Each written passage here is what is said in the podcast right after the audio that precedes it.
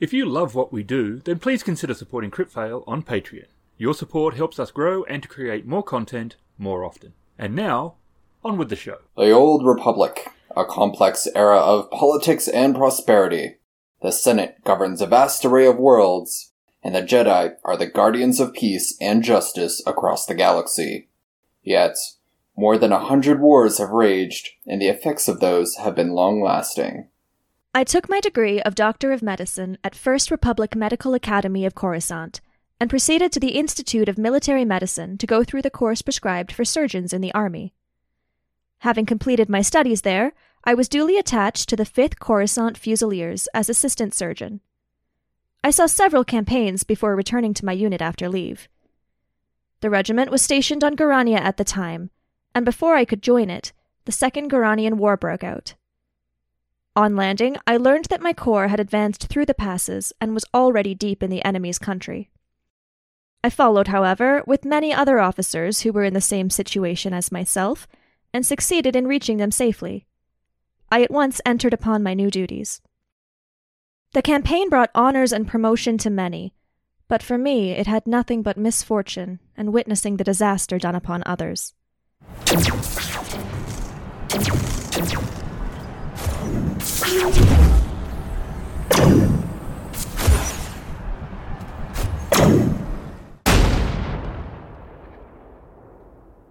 I earned the title Sawbones there. I was given temporarily to another unit which was seeing a great deal of combat and was in dire need of a surgeon.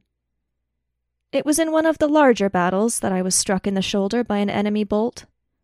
The beam broke bones in my shoulder and left a nasty burn. Worn with pain and weakened from the prolonged hardships which I had undergone, I was removed and, with a great train of wounded from the front, returned behind the lines to the base hospital. While there, I was bedridden by an infection of the wound, as the burns were difficult to heal. Eventually, I was able to beat it, but it left me weak. The medical board felt I needed rest if I was to continue my career in the army, they put me on the first available troop ship and shipped me off to Coruscant on a prolonged leave of absence. I had neither friend or kin on Coruscant and was free, or as free as an army subsidy would permit a being to be. I could have gone anywhere, and a planet like Naboo might have done my health better. But I naturally gravitated to Coruscant that cesspool into which all the loungers and idlers of the Empire are irresistibly drained. There, I stayed for some time at a private hotel, leading a comfortless and meaningless existence, spending such money as I had, and considerably more freely than I ought.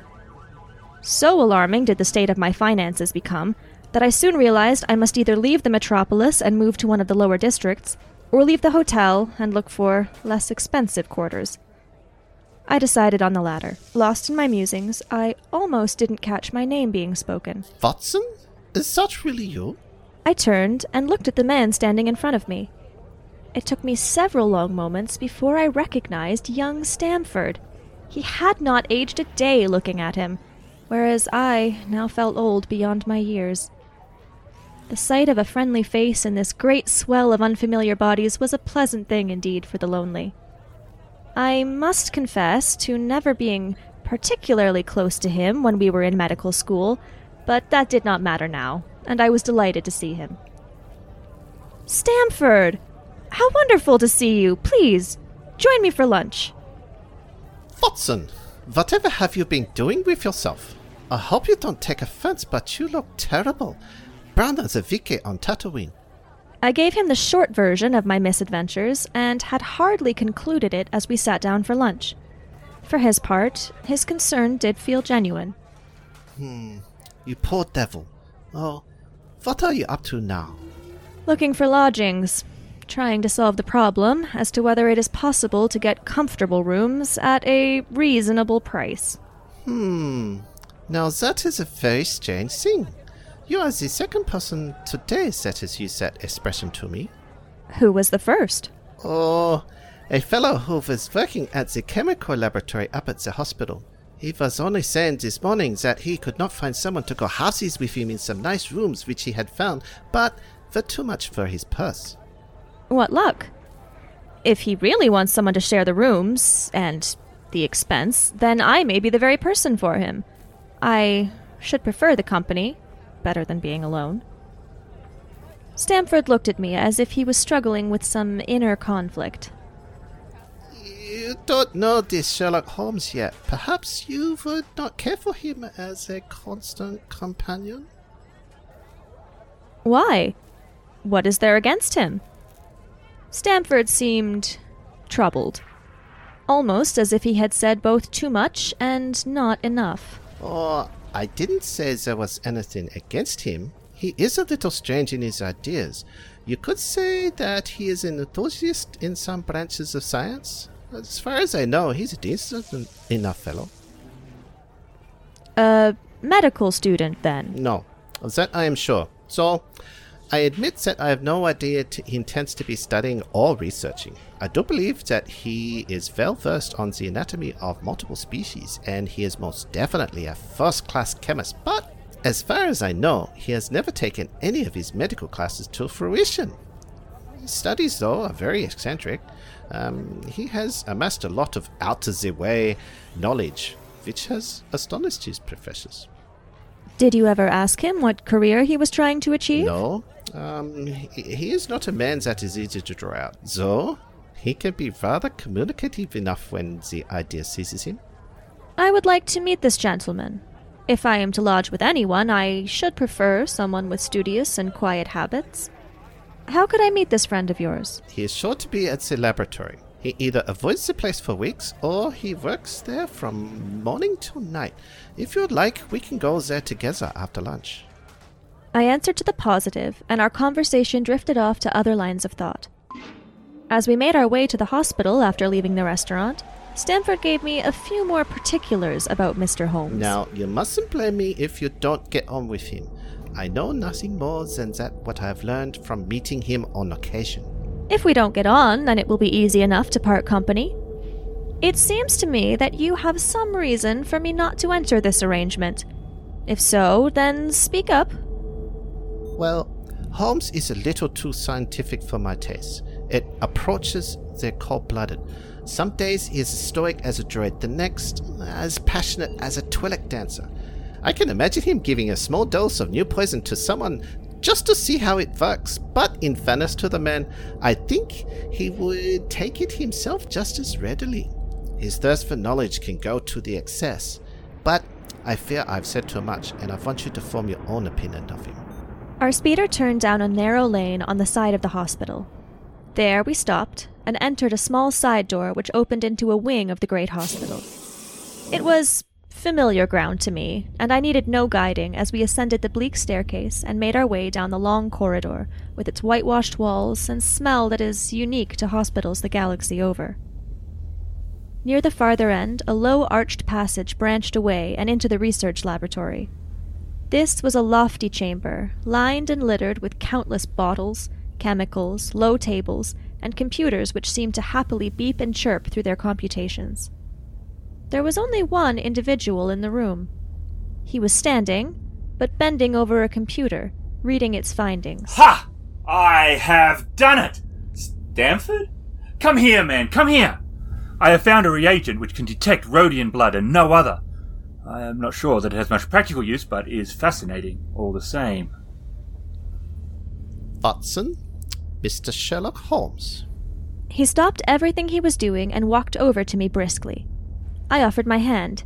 He took it without hesitation and shook it warmly like a friend you have not seen for some time. How do you do? Was it Garania or Jakku? I was astonished and could not help but glance at Stamford, who was smiling like a Hutt. Garania. How did you know that? Never mind that. Criminal cases are continually hinging upon one key point. A being is suspected of a crime, months perhaps after it has been committed. Their clothes are examined, and that stain is it mud, rust, or blood? Their life may hinge on the answer, and now I can cross off Rodian blood from the list. You are to be congratulated. You might consider writing a medical paper on those lines. Very interesting reading it would be, too. He wrapped a small medical plaster around a cut on his hand. I have to be careful. I tend to dabble with poisons a good deal. What brings you here today, Stamford? We came here on business. My friend here wants to talk about lodgings. Maybe going halvesies with you? I thought I'd better bring you together. I have my eye on a place on Baker Street, which would suit us well. You don't mind the smell of strong tobacco, I hope? Not at all. The troops would smoke what they could get, not always real tobacco. That's good enough. I generally have chemicals about, and occasionally do experiments. Would that annoy you? By no means. Let me see. What are my other shortcomings? I get down at times and won't speak for days. You must not think me rude. Just let me alone and I'll come good. Now, what have you to confess? I object to confrontation as my nerves are shaken, and I get up at all sorts of odd hours. I can be extremely lazy. I have another set of vices when I am well, but those are the principal ones at present. Do you include string playing in your category of rows? Not if played well. Good. Good. I think we may consider things settled, that is, if the rooms are agreeable to you. When shall we see them? Call for me here at noon tomorrow, and we will go together and settle everything. All right, noon tomorrow. We left him then to continue his work as we returned to the speeder. I am very obliged to you for bringing us together, Stamford. That is quite all right. Get in, and I will drop you back at your hotel. We met the next day as Sherlock had arranged and inspected the rooms at number 221B Baker Street. So desirable in every way were the apartments, and so moderate did the terms seem when divided between us, that the bargain was concluded upon the spot. That very evening I moved my things round from the hotel, and on the following morning Sherlock Holmes followed me with several boxes. I inquired where he had been staying, but he shrugged the question away. We spent the better part of two days setting the rooms to our liking. Holmes was not a difficult man to live with. He was quiet in his ways, and his habits were regular. He was often gone before I rose in the morning. He spent much of the day in research at various departments in the city, and had access to areas I would not have thought. He would also disappear into the lower portion of the city. Nothing could exceed his energy when he had a problem to solve, but now and again a reaction would seize him, and he would hardly utter a word. His vacant, glassy expression did have my medical mind considering that he might be addicted to some form of narcotic, but the examination of his whole life made such a notion implausible to me. My interest in the man only grew over time. His very person and appearance were such as to strike the attention of the most casual observer. In height, he was rather over six feet, lean, and human, although I could not pin down the planet of origin. His eyes were sharp and piercing, and he had an expression of alertness and decision. When he was home, he would often dress extremely casually, yet when out he would dress rather elegantly with boots and a dark set of clothes that would allow movement. Yet the most unusual thing of all was the cylinder that he hung from his belt. I am sure it is a lightsaber, having seen a Jedi at the front while I had been deployed. He couldn't be a Jedi, though. He would have been at the temple or on missions for the Order, not looking for lodgings and following his own studies. He was not studying medicine. He had specified himself in reply to the question, confirming Stamford's opinion on that point. Neither was he following any courses which would get him a degree or other recognized certificate that would grant him entrance to the learned world. Yet his zeal for certain studies was remarkable. His range of knowledge was impressive. Surely no one would work so hard to attain it without a career or objective in mind. But at this point, the answer eludes me. He also has vast gaps in what I consider to be common knowledge, to which he replied that it served him no practical use. For the first week, no one called, and I was beginning to think he was as friendless as I was. I was to learn that he had a great many acquaintances. But I remember the day as I rose earlier than usual. I had been very curious as to what Holmes did, but it never seemed to be the right time to ask him. He had not finished breakfast, and as I waited for mine, I read through an article on observation. It was smartly written, but impossible in terms of practical use. To this end, I said so. Holmes did not look up, but merely opened his desk and removed from it my datapad. Holmes, I was looking for that. Knowledge of literature, nil.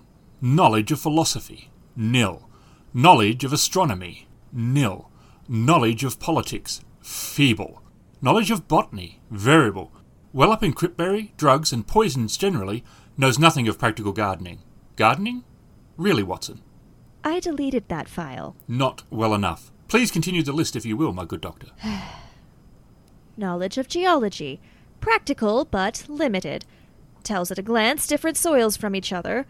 After walks has shown me splashes upon his trousers and told me by their color and consistency in what part of Coruscant he had received them. Knowledge of chemistry. Profound.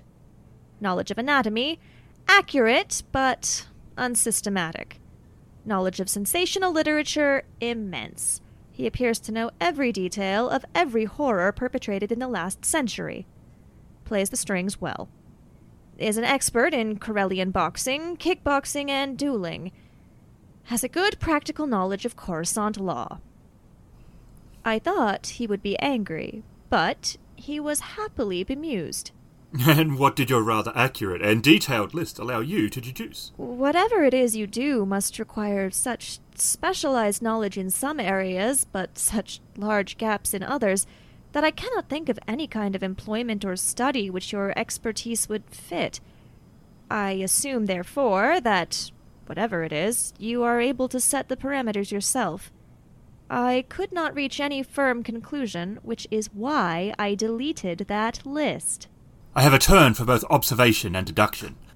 It is the very essence of my skills that I require for employment, and that article you read this morning that so riled your scientific sensibilities. I wrote that myself. The theories which I have expressed there are, for me, very practical. How? I have a trade of my own. I am the only one in the galaxy. I'm a consulting detective. Here on Coruscant, we have a lot of different government, military, law enforcement, and private individuals. When they are at a loss, they come to me, and I do what I can to set their path straight. They give me the evidence, and I use the skills that I possess to see what they may have missed. I still find it hard to believe the topic of the article you wrote, Holmes. You appeared surprised when I asked you in our first meeting that you had come from either Garania or Jakku. No doubt that you were told. Sherlock shook his head slowly. No. I knew you came from one of those two planets. My train of reasoning ran along these lines. Before me was an upstanding individual, one who knew their way around medicine. A nurse, perhaps. However, and on this point there was some speculation, but I was sure of my reasoning. You were friends with Stamford. The guess was that it was from your training days. He wasn't training to be a nurse. So, doctor, then. There is an upright stance about you, and the feeling that you are used to people doing what you tell them to do, more so than regular medical hierarchy. The military. So, an army doctor, then. You have come from a desert world as your skin shows the wear from the heat. Your eyes and somewhat haggard appearance suggest hardship, and the slight grimace when I shook your hand said you had been wounded. Tatooine's twin suns are unique in their intensity, and your skin does not suggest that. Also, you have been wounded in action. As you do not seem the brawling type, suggests either Garania or Jakku, as engagements have taken place on both of these worlds in the time frame from which we were working. Simple, really. I am at a loss. And you do this constantly? In a way, I now understood why he had so few friends. The speed his mind must be working at. It made me feel somewhat inferior, and if he saw that in others. So many of our social interactions are based on discussion and learning about each other. If he knew so much from a brief meeting, then it would interfere with that most common of social connections. It would make a fascinating study, but for all his brilliance, in that moment I pitied him. Luckily, at that moment, a situation developed that would change me forever. I wonder what that man is looking for, I asked, and pointed to a stalwart, plainly dressed individual who was walking down the street intently looking at numbers. He carried a small blue datapad in his hand. The retired sergeant of Marines. You can't know that. The man saw our door and made his way there. A loud knock followed, and shortly our housekeeper, a Hudson class administration droid designated MR5, led the man in. Gentleman to see you, Mr. Holmes. Thank you, Mrs. Hudson. The man stepped in briskly and nodded a greeting to me before looking at Holmes. Mr. Sherlock Holmes.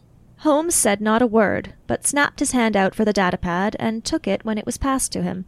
He tore into the information it possessed, and I had the feeling that he had already forgotten about the man who delivered it.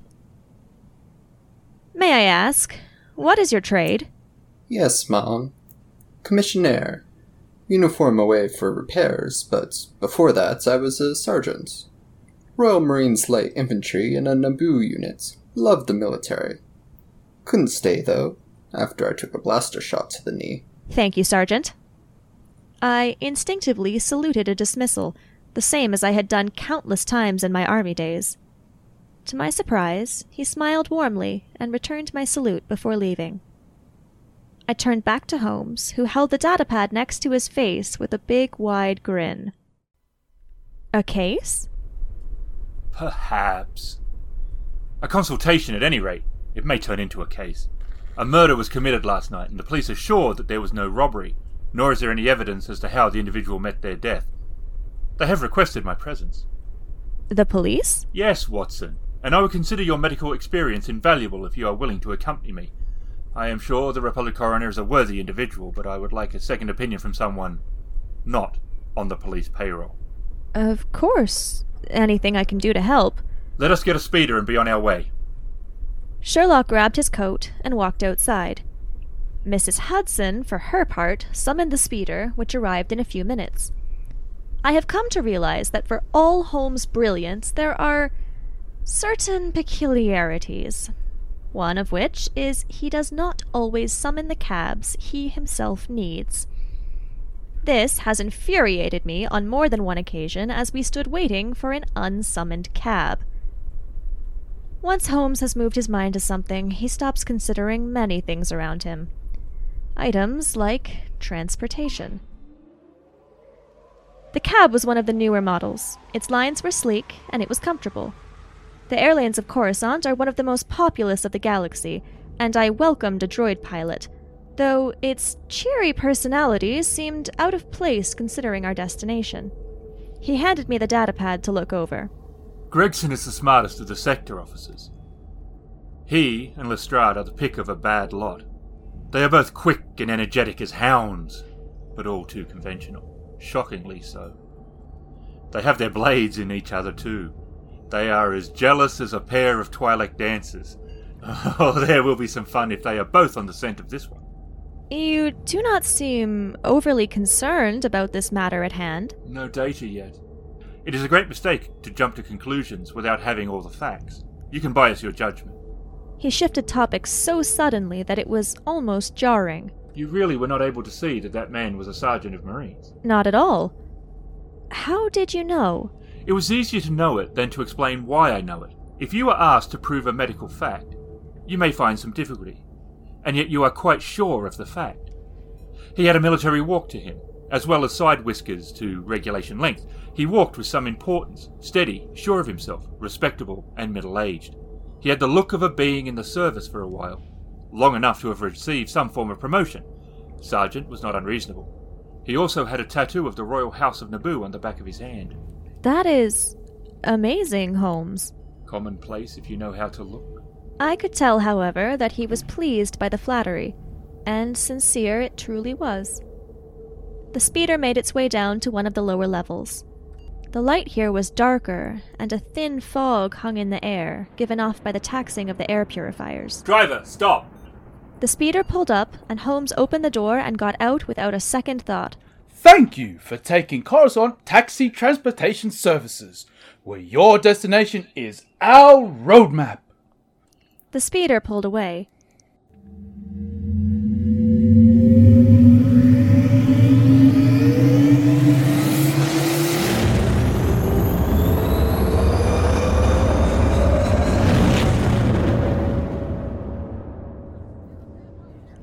I am starting to dislike these droid drivers. They are altogether too happy. I realized that Holmes was not paying the slightest bit of attention to my insightful musings on the emotional state of droid taxi drivers. Number 3 Lauriston Gardens wore an ill omened and miserable look. It was one of four buildings, which stood back some little way from the street, almost like someone at a party who had not been invited. Two appeared occupied, and not by individuals who were in any way well off, and two were empty. The latter looked out with three tiers of vacant, melancholy windows, which were blank and dreary, much like the rest of the level. Although there was a great deal of metal in the construction of the level, the ground itself was muddy. I had imagined that Holmes would have at once hurried into the house and plunged into the mystery. Instead, he was paying the muddy pathway and alley a great deal of attention, walking back and forth and gazing intently when something caught his eye, even kneeling down to get a closer inspection. He turned to me and smiled. I was unable to see how my companion could hope to learn anything from it, but I was sure that he had found an answer to one of his questions. Approaching the house, I could see four police speeders with their lights flashing. About eight police enforcement droids were on guard, and a handful of humanoids. We were met at the door by a tall, white faced Devaronian with a datapad in hand. Oh, jolly good. It is indeed kind of you to come, Mr. Holmes. I have everything left untouched. Except that. No doubt if a herd of banthas had passed through, there could not be a greater mess. However, you have drawn your own conclusions, Gregson, before you permitted this? Sorry, Holmes. I have had so much to do inside the residence that my colleague Lestrade was relied upon to look after this. You came by speeder? Did you park on the west side at any time? No, sir. Nor Lestrade? No, sir. Sherlock nodded as if this answered an important point he was thinking about. Then let us go and look at the room. Oh, this is Dr. Watson, Army retired, knows her stuff. I asked her to come along to give her professional opinion. Ah, yes. Uh, pleasure to meet you, Dr. Watson. I think we've done all that can be done here. It is an unusual case, though, and I knew your taste for such things, Holmes. But a medical professional's point of view is not always unwelcomed. A short passage, bare planked and dusty, led to the kitchen and offices. Two doors opened out of it, to the left and to the right. One of these had obviously been closed for many weeks. The other belonged to the dining room, which was where the crime had been committed. Holmes walked straight in. I was not unfamiliar to death, but found myself pausing. Upon reflection, I think my feelings were that in war it is unavoidable, and everyone knows the risks. Whereas here, for whatever reason, an individual has met their end through criminal means. It did not appear that Holmes was making a distinction. It was a large square room, and it looked larger due to the absence of any furniture. The colors of the wall were vulgar, and it was blotched with mildew in places. Opposite the door was a showy heating unit. Its materials were fake, and it tried to give the room an elegance it did not deserve.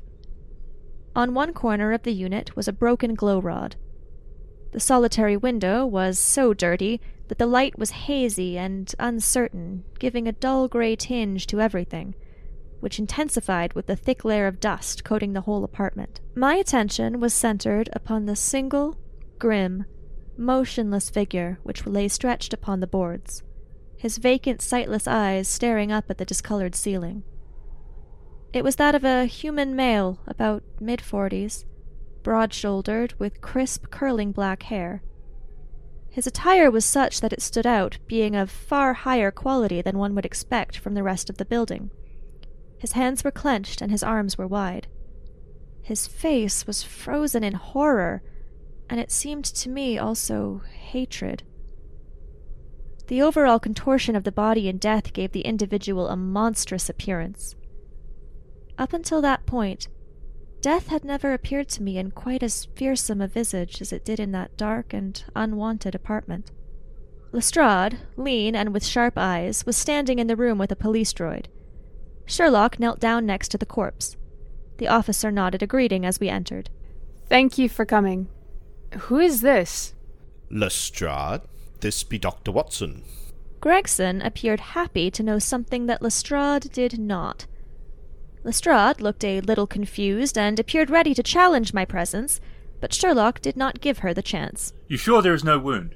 He pointed enthusiastically to numerous splashes of blood which lay around the room. Of that I am positive, sir. Then this blood belongs to a second individual. Presumably the murderer. If murder has indeed been committed. Has the body been moved? Has the coroner been yet? Only by the initial officer to check if he was alive, and no more than was necessary for the purpose of our examination.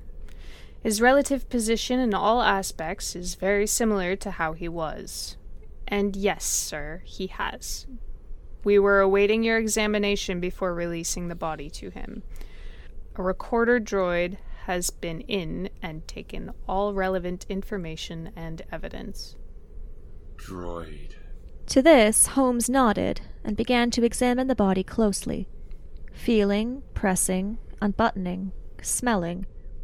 The speed at which he conducted this examination was impressive, and yet he did not short on precision.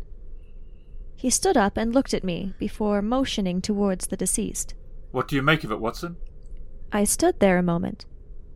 I realized I had been invited to give Holmes a medical opinion, but now that all eyes were upon me, I felt an almost crippling apprehension. I was not used to being the center of attention. Holmes merely smiled while the officers looked to me to do something. My training was not forensic, but Holmes knew that, so he must have been looking for more straightforward medical observations. That is what I tried to give him. Male, mid forties, middle size, broad shouldered, well dressed, skin slightly unhealthy, perhaps a sign of a high alcohol intake, body curiously twisted, legs interlocked, almost violently so. Holmes, smell his lips. Holmes leant in. Holmes? I said, as a sudden realization hit me during my examination. He smiled. Shh. Well done, Watson. There is nothing more to be learned here. You can take him to the mortuary now. Gregson had the droids bring in a stretcher, and the stranger was lifted and carried out. As they left, Holmes turned to me and flicked a small object towards me. I only just caught it, and upon examination, saw that it was a gold ring. What do you make of that, Watson? The gold ring was small, well worn, and there was a slight nick on the inside that may have caused a little discomfort to wear. It is a wedding band. It is used, and items similar, by many cultures. A sentimental symbol of marriage. Lestrade shook her head. There has been a woman here. It's a woman's ring, I'm sure of it. That complicates matters, and they were complicated enough before. You're sure it doesn't simplify them? What did you find in his pockets? Ah, yes, we have it all here. A gold timepiece, gold chain, gold ring, not a wedding band. Gold pin with gems, a Sibak leather hard case with some cards of good quality. No cred stick, but some loose money to the extent of, say, what, 500 credits or so. A data pad with the name Jonga Stangerson. Two letters, one addressed to E.J. Drebber and one addressed to Joma Stangerson. At what address? Transport Exchange Strand. To be left till called for. They are both from the Guion Starship Company and refer to the departure of the ships from Coruscant. It is clear that this unfortunate man was about to return to Corellia. Have you made any inquiries as to this man Stangerson? I did at once, ma'am. I put out an all points bulletin to all major networks and I sent out one of my men to the exchange, but he has not been reported in yet. Um, I've also sent a request to Corellia. How did you word your inquiries? We simply detailed the circumstances and said that we would be glad of any information that could help us. You did not ask for particulars on any point which appeared to you to be crucial? I asked about Stangerson. Nothing else? Is there no circumstance on which this whole case appears to hinge? We will have to contact them again. To this, Gregson seemed to bristle. Lestrade, who had been largely quiet until now, interrupted the proceedings. I did make a discovery of the highest importance, and one which would have been overlooked had I not made a careful examination of the walls. To this, Lestrade seemed to beam, and I could understand what Holmes meant about the competitive nature between the two police officers. She motioned for us to follow, and entered the room and held up a glow rod. In this particular corner of the room, a large part of the wallpaper had peeled away, leaving a yellow square of coarse plastering. There was a single word scrawled in blood red letters R A C H E. This was overlooked because it was in the darkest corner of the room and no one thought of looking there. The murderer has written it in their own blood. See the smear here where it has trickled down the wall? That disposes the idea of suicide, anyhow. Why here?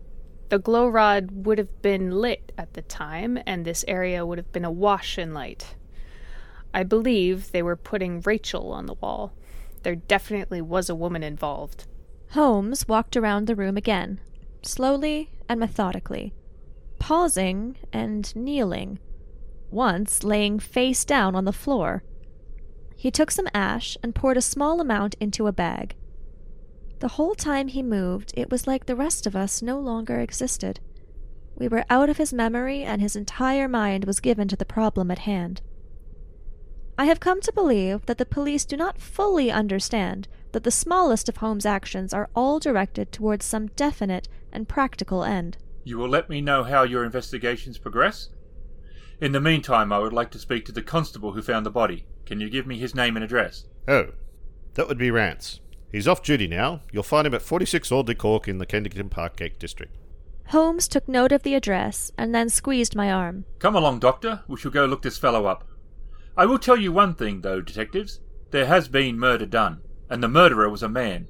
He was more than six feet high, was in the prime of his life, wore coarse, square toed boots, and smoked a cigar. He came here with the victim in a private speeder. The heat of his repulsors dried out a patch of mud in the lane. The fingernails in the right hand were long. These were just a few indications, but they may assist you. Good day, detectives.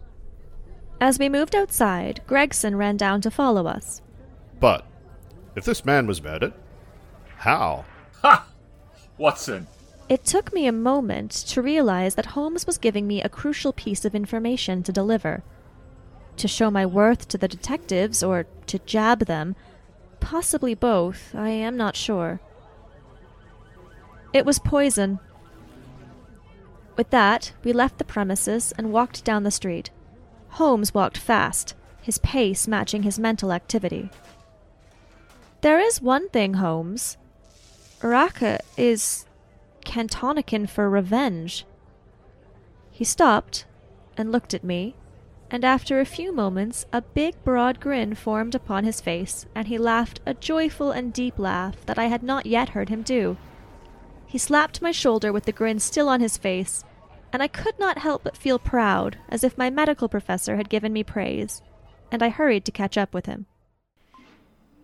It was early in the morning by the time we left Lauriston Gardens. We sat quietly in the speeder as it made its way across the district. Holmes stared into the distance, lost in thought, so it came as a surprise when he broke his silence. there is nothing like first hand evidence. I think my mind is made up now on elements of the case. Are you that sure? The very first thing I observed on arriving there was the dry patch made by the speeder. Now, up until last night there had been no rain for a week. That dry patch had to happen after the last rainfall, which was during the night. I have Gregson's word that the speeder was gone before morning and that it was not one of theirs. It was used to bring the two individuals to the house. That seems reasonable. So, what about the height of the individual? The height of many beings can often be told by the length of their stride. It is a simple calculation. We had a solid couple of locations both outside in the mud and inside in the dust to see his steps. Also, most beings prefer to write about the level of their eyes. The writing on the wall, Was about six feet. precisely. The manner of the writing, though. Ah, there, we do have an interesting question to answer. I observed that the wall covering was slightly scratched, which would not have been the case if the being's nail had been trimmed. I had picked up some ash from the floor. It was a cigar, which eliminates the mask wearing species like the Gand. They have the claws, but not the height, and they could not smoke outside their location due to the breathers they wear. They are not the only ones, however. The more one thinks of it, the more mysterious it becomes. How came these two men, if they were two men, into an empty house? What became of the driver of the speeder that drove them? how could one compel or trick another to take poison? Where did the blood come from? What was the objective of the murder, since robbery had no part in it? How came the wedding band there? Above all, why should the second being write Rache before decamping? If it was revenge, the dead would presumably know that before he died. So, who was he telling? Hmm. You sum up the difficulties of the situation accurately and well. There is much that is still obscure, though I have made up my mind on the main facts. They came in the same speeder, and they walked inside together. Inside, one stood still while the other paced. You could see it in the dust. We have a good working basis on which to start. The conversation had occurred while our speeder had been threading its way through a long succession of dingy streets and dreary byways that made up some of the lower levels of Coruscant. In the dingiest and dreariest of them, the speeder came to a stop. Our driver, an old human, pointed. That's Audley Court in there. You'll find me here when you come back. There was a narrow slit in the line of dead colored buildings, and the court was not an attractive locality. The narrow passage led us into a quadrangle lined by sordid dwellings. We picked our way among groups of dirty children from a hundred worlds, and after what felt like an age, arrived at number 46. Outside was a small metal slip with the name Rance engraved upon it. Holmes knocked soundly upon the metal door, couple of minutes later the door opened, and a Quarren stood before us dressed in a robe. Hmm. Mr. Holmes? Rance, is it? To this the Quarren nodded, and it was obvious by the confusion on his tentacled face he didn't know why we were there. We have come from Lauriston Gardens. I've just finished my examination and looking into the incident. Oh, this is my colleague, Dr. Watson. Doctor, Mr. Holmes. Come in, come in. He stepped out of the way, and Holmes quickly entered. His eyes darted around the room. I wasn't sure if he was looking for something specific, or if this was his natural instinct whenever he entered a new area. I gave him a report at the station. I'm sure you did, but I would like to hear it from you. Rance poured himself a drink of some strong liquor and offered a glass to us. Holmes focused on his line of inquiry and ignored him. I smiled and shook my head. He sat down on an old worn sofa and seemed to take a few moments to collect his thoughts. All right. Uh, let me think. My patrol was from 10 at night to 6 in the morning. At around 11, there was a fight at the White Hart pub, but barring that, all was quiet enough on my beat. So, about 1, it started to rain, and that's about the time I ran into Murcher, a human officer on a different beat. We crossed paths at Rieta Street. Then, maybe around 2, or a little after that, I thought I'd look around Brixton Road. It was dirty, lonely, not a soul did I meet all the way down there, other than a speeder or two. But I noticed a light on inside the house. Now, those two houses in Lauriston Gardens were empty on account of the owner not doing proper upkeep. A Mercian died in his sleep when the methane scrubbers failed. Owner was arrested for negligence causing death, see? So I know they were not rented. I suspected something was wrong, but thought it was some homeless looking for a place to sleep. When I got to the door, You stopped and then walked back to the garden gate. What did you do that for? Rance gave a jump, and his tentacles twitched for a few moments, and he stared at Holmes with amazement in his eyes. well, that's true. See, I was alone and thought it safer if I could get back up. I walked back to the gate and looked to see if I could see Murcher, as he's a solid officer, uh, and would obviously aid me, but there was no sign of him. There was no one on the street. No, sir. I decided to take my chances and not wait. I went back in and pushed the door open. All was quiet inside. I went into the room and there was a glow rod. And laying there, I- I saw. It's all right. We know what you saw. You walked around the room several times and knelt beside the body. You then walked through and tried the kitchen door. That was a clever thing to check. Rance sat there looking intently at Holmes for several long seconds. Lestrade said you would know a good deal about the case and more than you should. Sorcery? Gregson warned me. Have no fear, Rance. I am one of the hounds and not the wolf. What did you do next? Well, I went back to the gate, and then, as there was something to report, I called it in. Murcher and two of more of me colleagues arrived soon after. Was the street empty? Well, it was as far as anybody that could be in any good goes. What do you mean? To this, Rance grinned. I've seen many a drunk in my time, but never anyone as drunk as this individual. He was at the gate when I came out. He could hardly walk. He was one of the most uncommon drunks. He would have found himself in a cellar if we hadn't been so caught up with the murder. His face, his dress, anything, man. He had a long coat, his face was covered, he was quite tall. Uh, he spoke, but I couldn't make it out, uh, and I don't think he was from around here. Did he leave in a speeder? No, sir, he didn't. Holmes sat for close to a minute. He took a half sovereign from his coat and placed it on the table. Half a week's salary for a beat cop or private in the Republic Army. Finally, he stood. Thank you, Rance. And with that, he was gone back into the street and setting a brisk pace back to the speeder. Of all the incomparable good luck and to have it snatched away by incompetence. You think this our man? Holmes held up a hand. You know this to be our man. But why would he return to the house after leaving it? That is not the way of criminals, is it? The ring! The ring! That was why he came back. We can bait him with the ring. Nothing more to be done right now. Do you like concerts, Doctor? And with that, we entered our speeder, and Holmes gave the address for a rather well to do concert hall.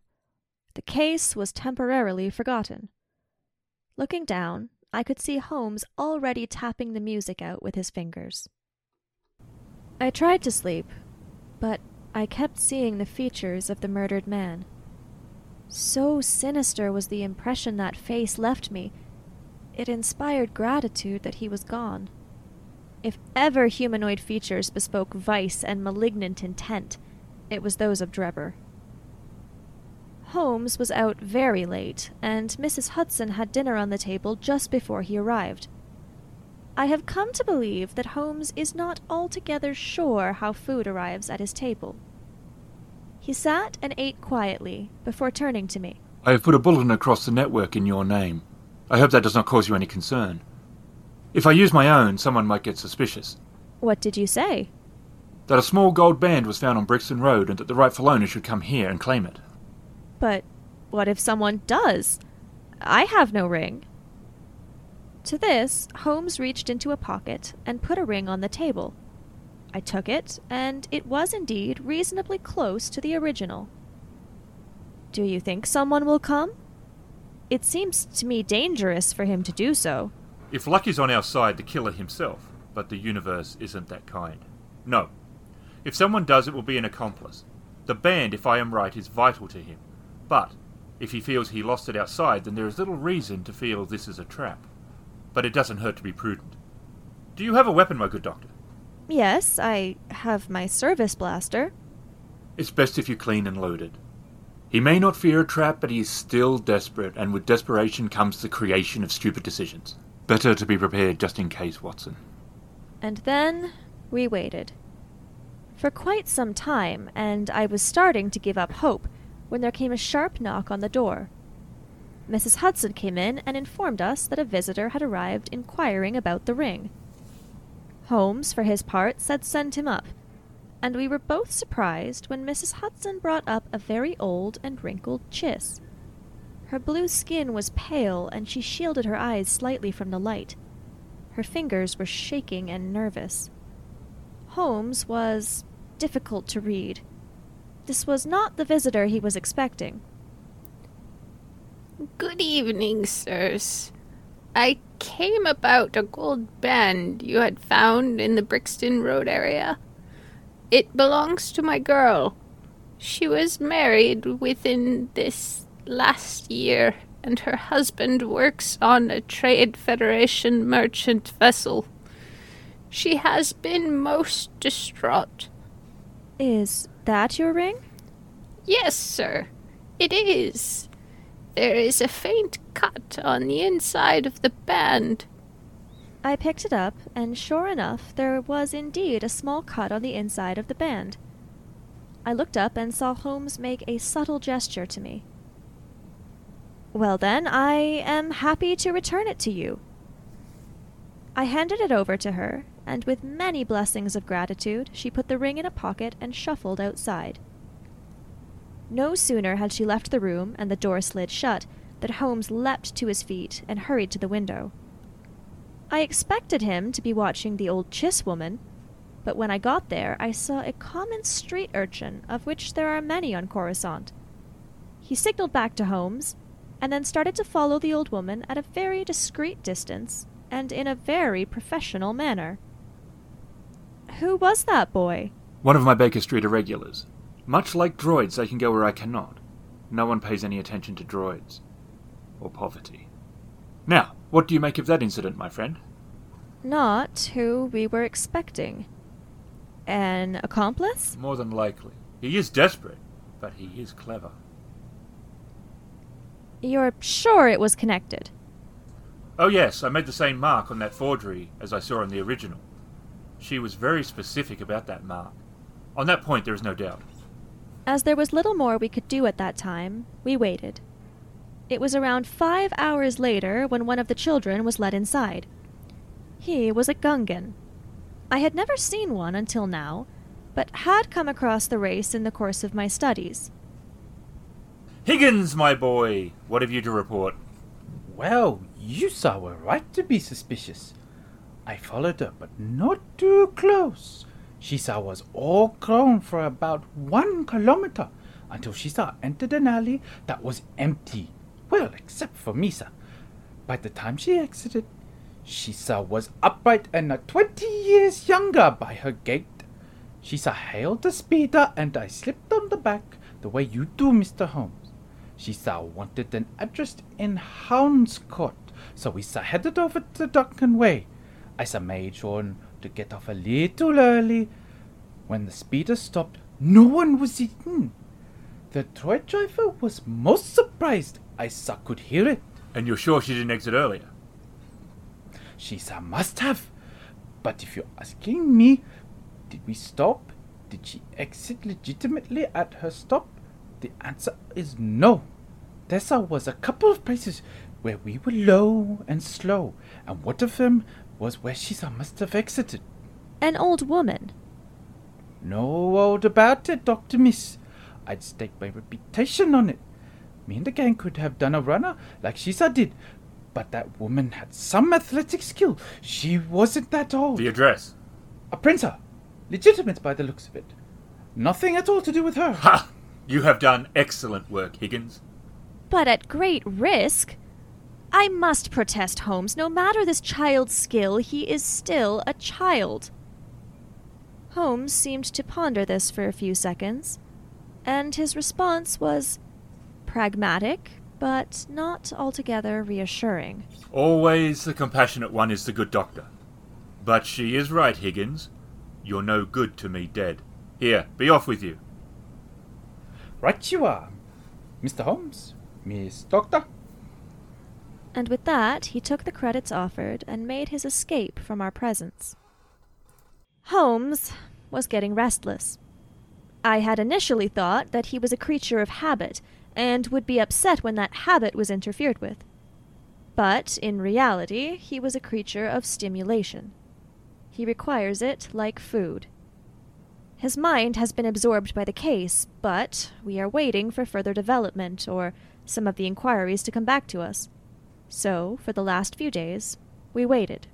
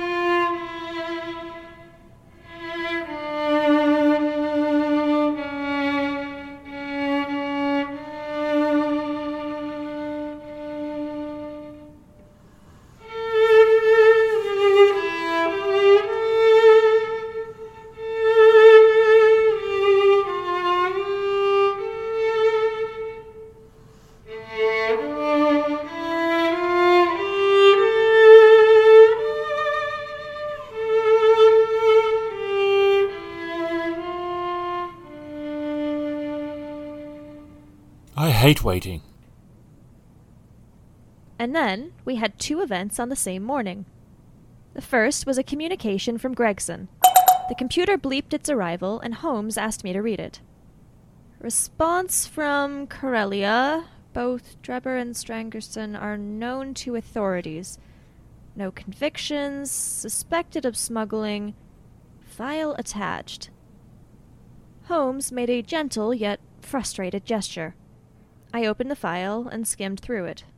There was little to go on. The evidence was good, but circumstantial, and it appeared the authorities were waiting to make their case more robust. The file only covered a period of about six years.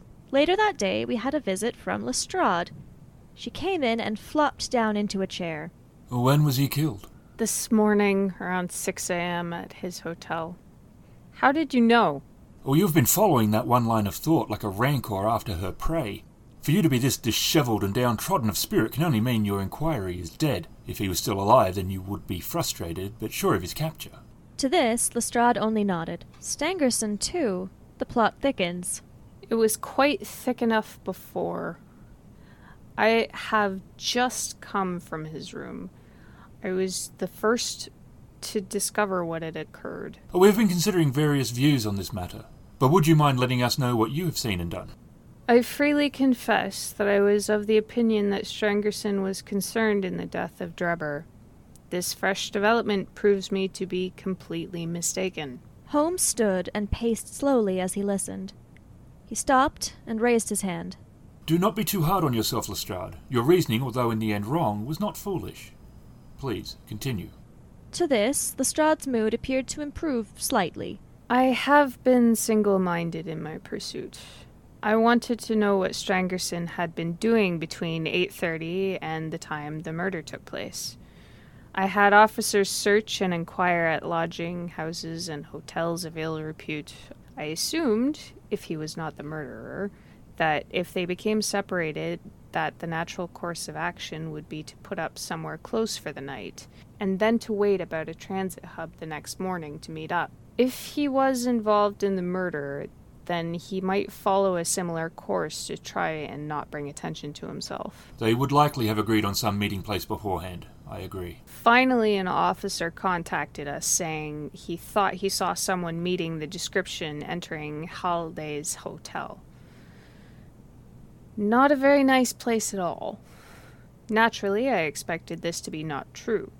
It's easy to get a positive ID wrong. When we entered and showed the manager an image, they confirmed that it was indeed Stangerson staying in one of the upstairs rooms. Also, that he had mentioned he was awaiting someone. We went to the room and I announced myself. When there was no reply, I instructed the manager to open the door. There was the body of a man on the floor. He had been dead for maybe a day. There was a single deep stab wound to the left side of his chest, which was slightly cauterized on the edges. That sounds like a vibroblade. I agree with Dr. Watson. We are waiting on the coroner's report, but I believe it was a long blade that punctured the lung. On the wall, written in blood, was the word Rache. I am surprised no one heard anything. It is not the easiest thing to do, especially if he did not wish to be stabbed. He spent some time there as well. We found blood in the wash basin when he cleaned himself up. Indeed, he was seen leaving via the back fire escape ladder, but so sure and natural did he appear that witnesses only noticed that he was quite tall and thought nothing more of it. Did you find anything in the room? He had Drebber's cred stick in his pocket, but it appears he handled the money, so this is not something that stood out. There are about 12,000 credits in total in the room, so whatever the motive, robbery is not one of them. There were no papers or memoranda in the murdered man's pocket, except a single printed out message dated from Cantonica about a month ago. JH is on Coruscant. There is no name appended to this message. J.H. A new piece to the riddle. Knowing his name is a small thing. Finding him may prove a little more difficult. I would rather not wait for another murder. I do not think there will be another Lestrade. Our two corpses have been entangled together for some time. They certainly had associates, but they, for all intents and purposes, were the centre of it all. No, unless I am very much mistaken, our assassin is finished in the task he set out to do.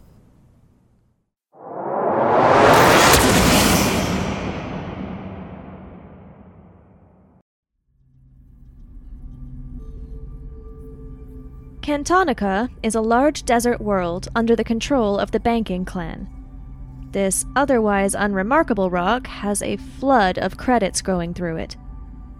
The place is paradise for some, but the sheer greed that emanates from the place is something I could never truly stomach.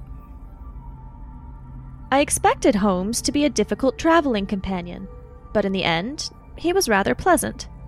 He smoked his pipe when he could, and asked me a mix of medical questions and those about my military career. Although we could do little on the medium transport that we had booked passage on, it seemed to Holmes that we were moving forward. The transport docked in an industrial port some way outside of what one could call civilized society. An old administration droid and two security droids met us as we disembarked.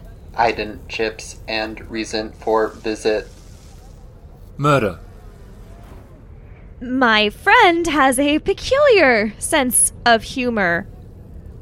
We are here for business, looking to hire some local manufacturing firms. Holmes understands intrigue, but at the same time, he can be brutally honest, and what I can only say is at the most inopportune times. The droid looked at us for a lot longer than I thought was normal, and I was sure it was going to detain us. Confirmed. Clearance granted. Please do not engage in the act of murder. Doing so will lead to incarceration and not aid in your attempt to find local firms to manufacture your goods. I didn't think anyone would beat Holmes for misunderstanding a social cue, but this droid might well have given him a run for his money. We walked away from the droids, and when I felt we were far enough away, I inquired, Why are we here, Holmes? Murder, my dear Watson. While it is true that crimes were committed at home, it all originated here. I am sure there was one more murder, old, dark, and seeded the beginnings of rage that could only be extinguished by revenge. But if the murder you seek is as old as you say, then how do we even begin to look for it? Oh, come on, think, Watson! The message. Someone knew our man was on Coruscant, and with ill intent, they tried to warn the others. For them to do so means they must know at least a part of the events. To this, Holmes merely smiled. And you think they are a local, and not expecting trouble. And why should they? They did their part, and although they must know something, they are not considered involved in the key affair. For a moment, I paused. You are sure they are alive? Our killer has been very effective at eliminating all he sought to. So, if this individual is alive, they are not a target. Bravo, Watson. Yes, but quite right. Even though the individual tried to warn the others, they are not considered part of the affair directly. We do not have the data. It could have been out of their control, or they knew something but were not involved in the act. The reason themselves may be immaterial, but I feel it is very important that we find them, as I have questions. We know where the message was sent from. We should start there. In the central portion of the great northern continent, there lies an arid and repulsive desert, which for many years served as a barrier against the advance of civilization. It was a region of desolation and silence, its valleys gloomy, its snow capped mountains in the distance grim. But people will always try and make a living where there is money, and there is a great deal of money on Cantonica. For all this planet's fake civility, there really resides a barrenness, inhospitable misery. It was into this deplorable land that we were headed. Finding someone to take us was easier than I thought. The people were desperate, and for a handful of coins we found an old battered speeder and a driver willing to cross the wasteland. Holmes spoke little during the journey, and it was a few hours before a small outpost town came into view. I had seen their like before ramshackle and made from whatever the inhabitants could find. This was a mix of prefabricated building components, possibly from an old mining endeavor, and some obvious ship parts. In the end, we paid the driver more than we had agreed upon, and he was very appreciative for this simple act. I saw one of the buildings had a ship's comm array on its roof. Holmes, that communication dish would have the range needed. Holmes set off at a brisk pace, as now the game was afoot. The building used to be a mining paymaster's office. Its only occupant was a grubby looking Twi'lek. He seemed a little concerned, and he was eyeing these newcomers to his outpost very carefully. Can I help you with something? A message was sent from this very office to Coruscant. If you would be so kind as to tell us who sent it. The Twi'lek leaned in and sniffed at us as one would sniff at week old meat. I am not telling you off-worlders anything. If you know what's good for you, you will leave. He sat back in his seat with a sneer firmly upon his face. Sherlock just stood there calmly, looking at him. It is in your best interests to help us. It is in my best interest to help you? You want to tell us, so we will leave. I want to tell you, so you will leave.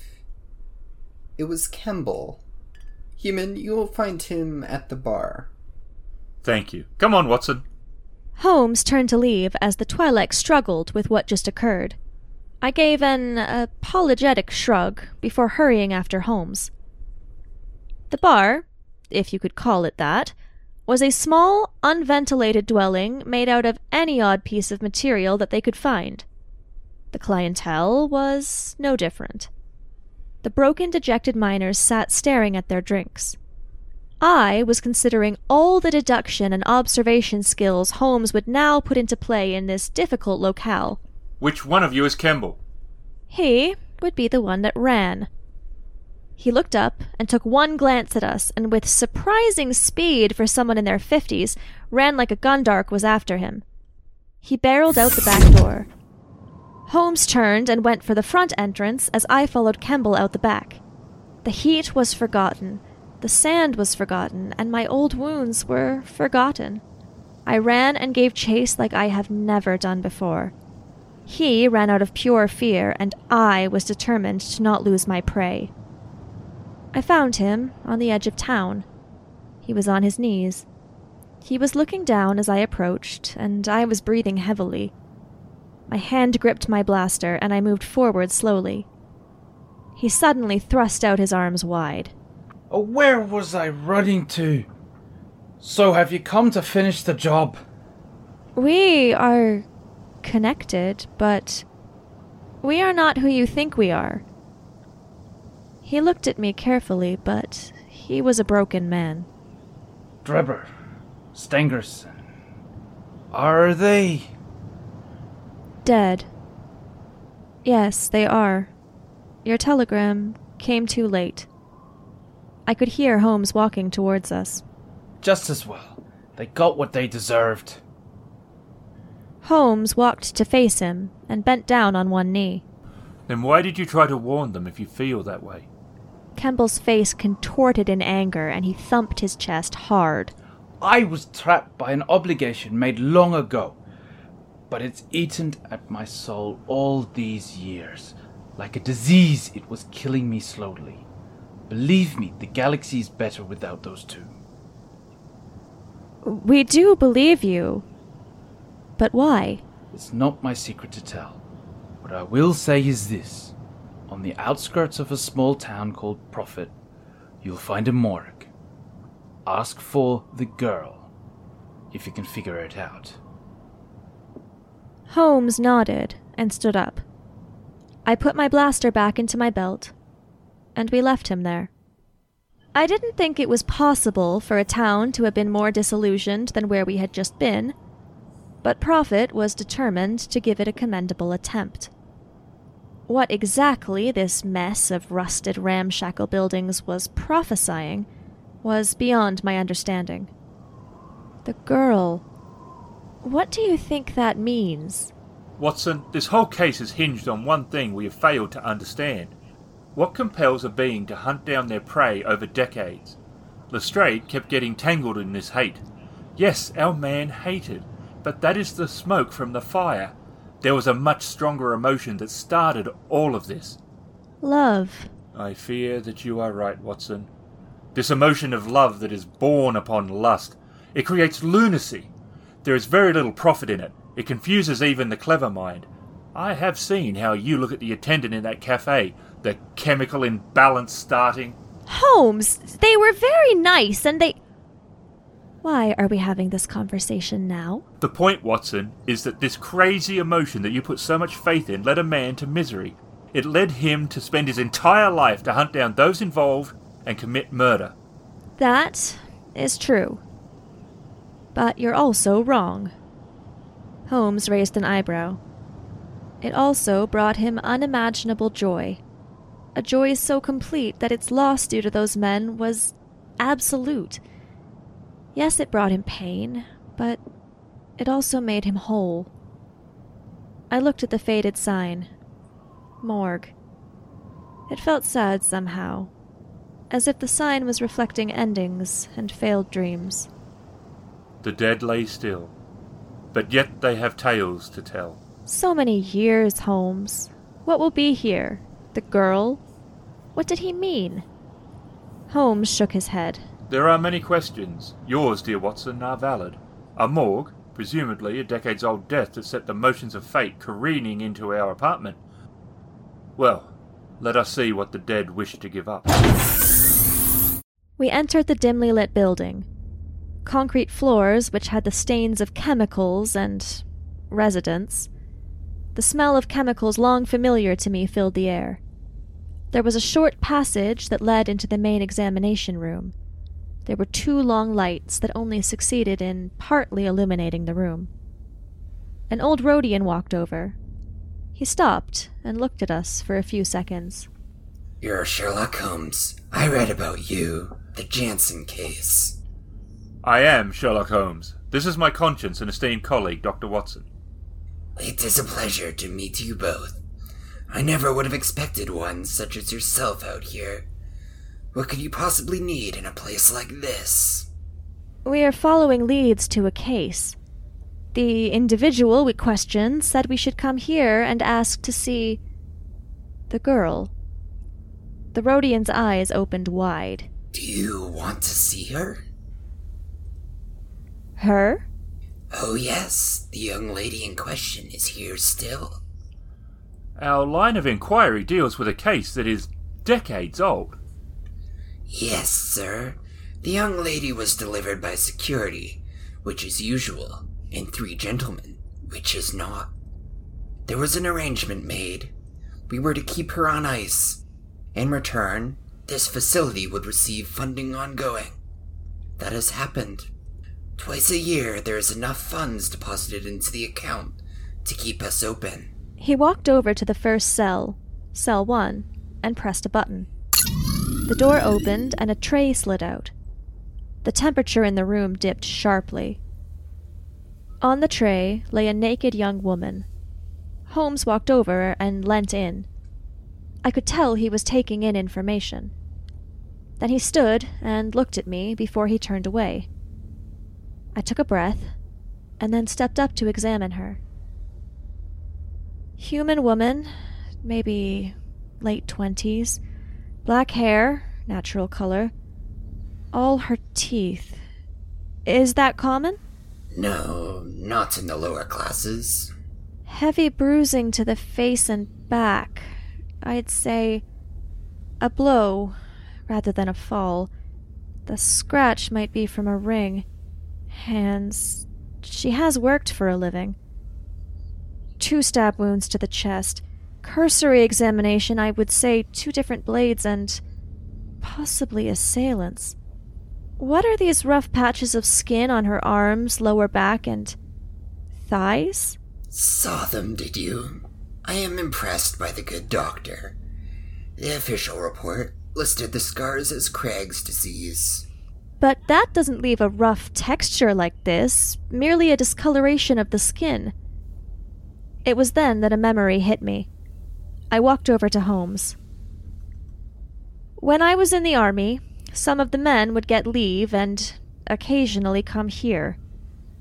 There were rumors of the enlisted occasionally spending the night with some of the rich girls here. Those wanting some adventure, if you take my meaning. The men talked of the tattoos they had. The tattoos were in the exact places where her scars are. I think they were removed and not done too well. Possibly after death, but these wounds were made in anger. I fear they were removed when she was very much alive. What is the marriage custom here? Among the poor, whatever they like, or whatever their species custom is. Among the rich that surround the cities and casinos? Arranged, Mr. Holmes. It strengthens the bonds between the cartels. Those three men Drebber and Stangerson. Who was the third? The keeper of the secret. Campbell. So, our killer was poor. She fell in love with someone out of her class, refused an arranged marriage, and was brutally murdered for it. It's barbaric. Two blades, two assailants, Drebber and Stangerson. Campbell took part in the cover up, but not the killing. I think this poor girl wasn't the only intended murder that night. They failed to get J.H. They may have tried or they couldn't find him. Either way, they failed. He then spent years tracking them down till he could strike. How important is reputation here? Essential to the cartels. If it became known that this woman was one of their own and was murdered to prevent a secret, It would cause a scandal. It would hurt their reputation and business. So, she was one of the rich. I never noticed it was right in front of me all these years. you see, but you don't observe. Now that it is over, where would J.H. go? Close to the one he loves. Was he the one paying for this place? Holmes shook his head. No, that was the cartel keeping a secret. They keep her like this because they can't bury her as someone of their status, but can't bring themselves to dispose of her as a commoner. Murder for them is acceptable, but this would lose face. To your first question, yes, I think J.H. has returned here. If his feelings are as strong as you think they are, Watson, he won't be far from her now. So, what do we do now? Do? What is there to do? What is there to do? This girl was murdered because of who she loved, and the ones who ordered that killing have gone along more than happy without any form of repercussion. We have to do something. They need to pay somehow. No one will touch this, Watson. These cartels are immensely powerful. He is right. It would be career suicide. We give it to the authorities, the ones who called you in at the beginning of all this. Gregson would never go near this. He's a social climber. But Lestrade. She is a woman of principle. She would try and lay charges. They would never hold, but the case would be very public, as would be the death of her career. Then we help her. We help her solve the cases she can't, so they can't remove her. We make sure she keeps her job and her pension. Holmes looked at me, horrified. Then, in one of those incredible mood swings, he laughed. Watson, how can I refuse such passion? All right. We will do as you suggest. Ha! The game is afoot. The next six months, I must admit, I was less proud of my stance. The scandal tore through the news nets like a planet fire. It hurt those involved more than I thought. On the cartel side, I had no regrets at all, watching their stock fall, contracts dry up. Reputation was currency, and they lost it all. But the toll on Lestrade was much higher than I thought. They came after her hard, and she was a laughing stock when it was over, shunned by friend and enemy alike.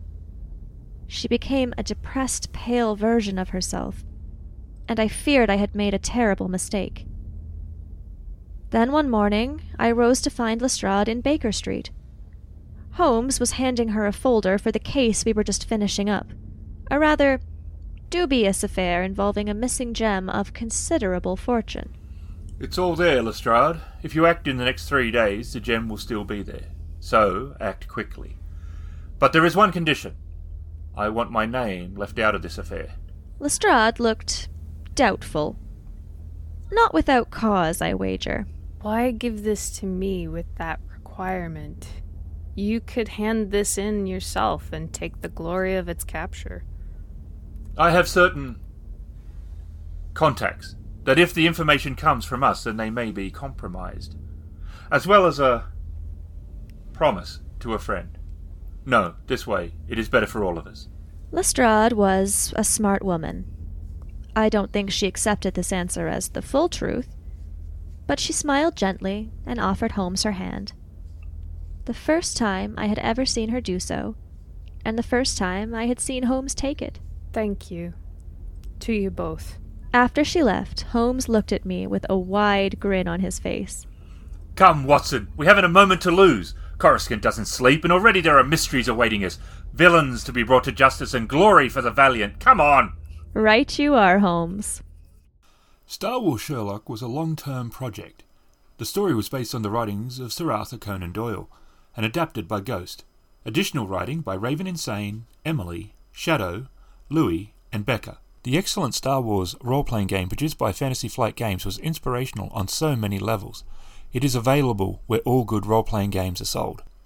A Study in Scarlet, starring Emily as Watson, Ghost as Holmes. Additional parts by Shadow, Louis, Becca, and Raven Insane. Some of the sound has been provided by Tabletop Audio and Syrinscape. You can find us at critfail.com.